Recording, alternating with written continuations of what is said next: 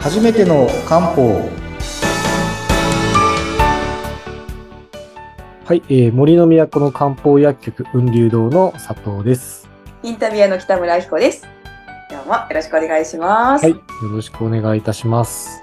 さあ、前回まではあの妊活についてだいぶね、長くシリーズでおそうそうです話しいね。ただきましたね。結局5回分になってしまった。ねえ、いやーでもね、すごく妊活はニーズがありますよ。まあそうですね。困ってる方多いのと、まあうん。男女ともにいろいろと原因があるので、そうそうそうそう。まあそういう意味でちょっと長くなったんですけど、まあぜひまた復習で聞いていただければと思います。はい、ぜひね、そう、あの、ちょうど、ちょうどこの前回は、その、前の回は、男性の妊活についてもね、そうおで話しすいねただいたので、はい、ぜずっひ、と女性で最後男性の妊活してね、座そうっですた。というところです。はい。今日はですね、はい、なんかはい。だいぶ湿度が、まあ、上がってきて、いわゆる梅雨うん。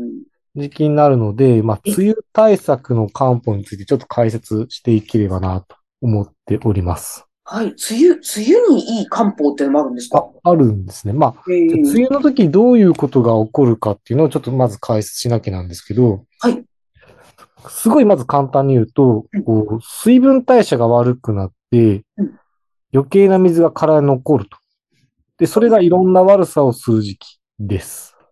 あーあ、そっか。湿度が高いから、体から水分が抜けにくいんですね。そうですね。であ、ーこれ、まあ何回かお話してますけど、ええ基本我々はうん、まあ人っていう、人の体はですね、まあ余計なこう熱と水をですね、うん皮膚の表面から蒸気で捨てるっていうことをやっていますと。うんで、梅雨時は湿度が高いのではい、この蒸気が出づらいと。うん。うん。ああの、なので、まあ同じ暑くてもはい、湿度が高いと、なかなか水と熱を捨てないので苦しい。うん。逆に同じ暑さでもカラッとすると楽っていう話をしたと思うんですけど、ええ梅雨時はまあ一気に湿度が上がるので、はい。まあ、いわゆるその余計な水と熱を捨てれないと。うん。だから余計な水が残って、まだ夏ほど暑くないので、どちらかというと水が残る問題が表面化しやすいというのが梅雨時です。はい。じゃあ水残ると何起こるんですかっていうのをこれ最初にお伝えするとはい、まあ、すごいわかりやすいもので言うと、まあ当然むくみやすいとか、うこん。れわかりやすいですよね。はい。で、ただですね、他に何が起こるかというと、まあ、いろんなとこに水が残るとうんなると、例えばですね、胃腸に水が残ると、あの、消化不良になりやすいんですよ。ええなので、梅雨時って実は消化不良、起こりやすい時期ええなんですね。うんうんうん。あとは、うんと、体に先ほど水が余計な水残ると。要は、むくみやすくなるっていうことは、ある意味体が重くなるんですよそうですね。で、体とか頭が重だるくなって、うんなんかちょっとうつうつとする感じ。ああ、なんかそう、あ、ちょっとなんか気分がドヨンとしますよね。そうですね。で、うんなんか、梅雨時って自分やる気ないんじゃないかって勘違いうん。してしまうんですけど、いや、それは、あの、実は、気候のせいですよと。そうなんだ。これを知ってもらうと、ちょっと精神的に楽になりますよね。あのー雨だから、ああ、なんか出かけるの嫌だな、だけじゃなくって、実際体に水分が溜まるから、それもそうです影響してるってことですか。そうです。余計な水が残って、体重い。なるほど。はい。で、や、頭、体重くて、うん動きが鈍くて、なんか、やる気がないと勘違いする。まあ、そうか、それが、結局、知らないでいくと、自分のこう精神的な問題を疑っちゃうんですけど、これまあみんな実は起こりやすいことだよ、ということをあらかじめ知っとくと、まあ、ちょっと楽ですよね。確かこれに、って 確か梅雨のせいなんだ、みたいに。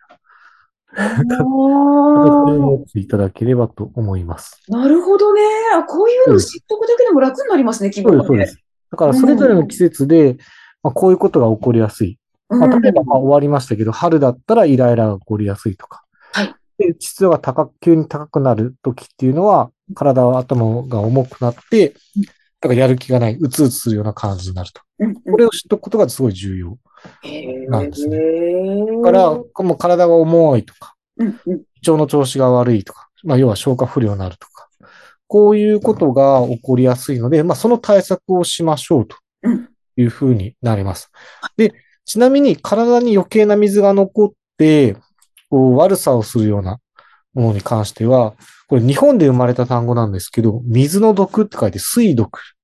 おー、水毒なんか聞いたことあります。要は、体にとって必要な水は、あくまでも漢方で言うと、気血水の水になるんですけど、それが残って悪さをするようになると、体にとってマイナスなんですね。常に汚れた水って外に捨てられなきゃいけないと。うん。余計な水が残ってると、まあさっき言った通り、いろんな問題を起こしてしまうので、そういう問題を起こす水は、体にとって必要な水ではないので、水毒に変わるという感じですね。うんうんうん。じゃあ水毒って何かっていうと、まあ、体がむくむとか重いっていうのもあれば、さっき言った胃腸の問題が起こるし、うん。あとですね、人によってはかえって喉が乾くの、乾いてしまうというふうになります。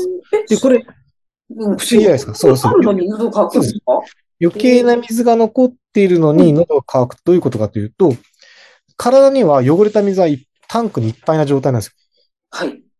だから体としては新鮮な水を求めて、うんうんうん飲む。でも、たもともとタンクに余計な汚れた水がたくさん残っているので、綺麗な水はどっちかというと入ってきづらいうん。状況なので、常に新鮮な水を求めてですね、喉が乾きやすいという症状が起きてしまいます。へでーこの時必要なのは、まあえ、水を取ることも当然、喉が乾いてる。別にそれは別にやっていいんですけど、どちらかというと、汚れた古い水を捨てるっていう行為が必要うん、そうですによなねるん。ですよね。うんで、余計な水を捨てることで、綺麗な水が今度入ってきやすくなるので、うんうん漢方で余計な水を捨てる処方っていうのは、逆に細胞の潤いを取り戻す処方って呼ばれてます。うーん。なんですよね。なので、こういう時期に必要なのは、まあ、どうやったら水毒になりやすいのかということと、あとは、その、まあ、水、それぞれの水毒の対策について、いろんなことを知っていく必要があるということですね。うん。なので、まあ、えっ、と、全体的にこういうことが起こりやすいよってことをまず知っていただいて、まあはい具体的に何をやっていくか、どうやって水毒対策するかっていうのは、まあ、次回からいろいろお話ししていければなと思います。はい。はい。水、水毒ね。なんとなく聞いたような言葉ではありましたけども、ちょっとここで一回学んでおいて。そうですね。うん。ちなみにやっぱり水毒の関係する症状ってすごい幅広いっていうのもあって、り。ええ。例えば、あの、春の時に起こる花粉症も水毒の一つです。え、そうなんですかはいあれ何かというと、花粉症の時って何が起こるかというと、結構鼻水涙がたくさん出ますよねそう。そうそうそう、そうなんですよ。あれって、体に残った余計な水が刺激で外に出てるという症状です。はなので、あの、漢方で、あの、小生流糖って有名な、あ。はい。えー処方を花粉症で、この鼻水とか涙が止まらない時に使うんですけど、ええあれ実は水毒対策の処方です。へえ炎。症を除きながら余計な水をさばくというものなので、小生流糖って、まあ、花粉症で有名なんですけど、効能効果に、例えば、むくみって書いてあります。うー。なんので、まあ、梅雨時っていうよりは花粉症はどちらかというとうん、春ではあるんですけど、要はその水毒が絡む症状って結構いろんな範囲に広がってるんですよということですね。よくあの漢方で難病、奇病、水毒を疑いということで、あ日本はあの前も話したと思うんですけど、中国と比較すると島国ではい、まあ全体的にどこでもやっぱり湿度が比較高いので、うん余計な水が残りやすいとで、まあ、あと、それに梅雨っていう時期もありますから、うんこの水毒を知ってですね、水毒対策を学ぶことっていうのは、まうあ、ん非常に重要というふうになります。ですねで、具体的には次回からじゃあお話ししますので、はい、楽しみにしています。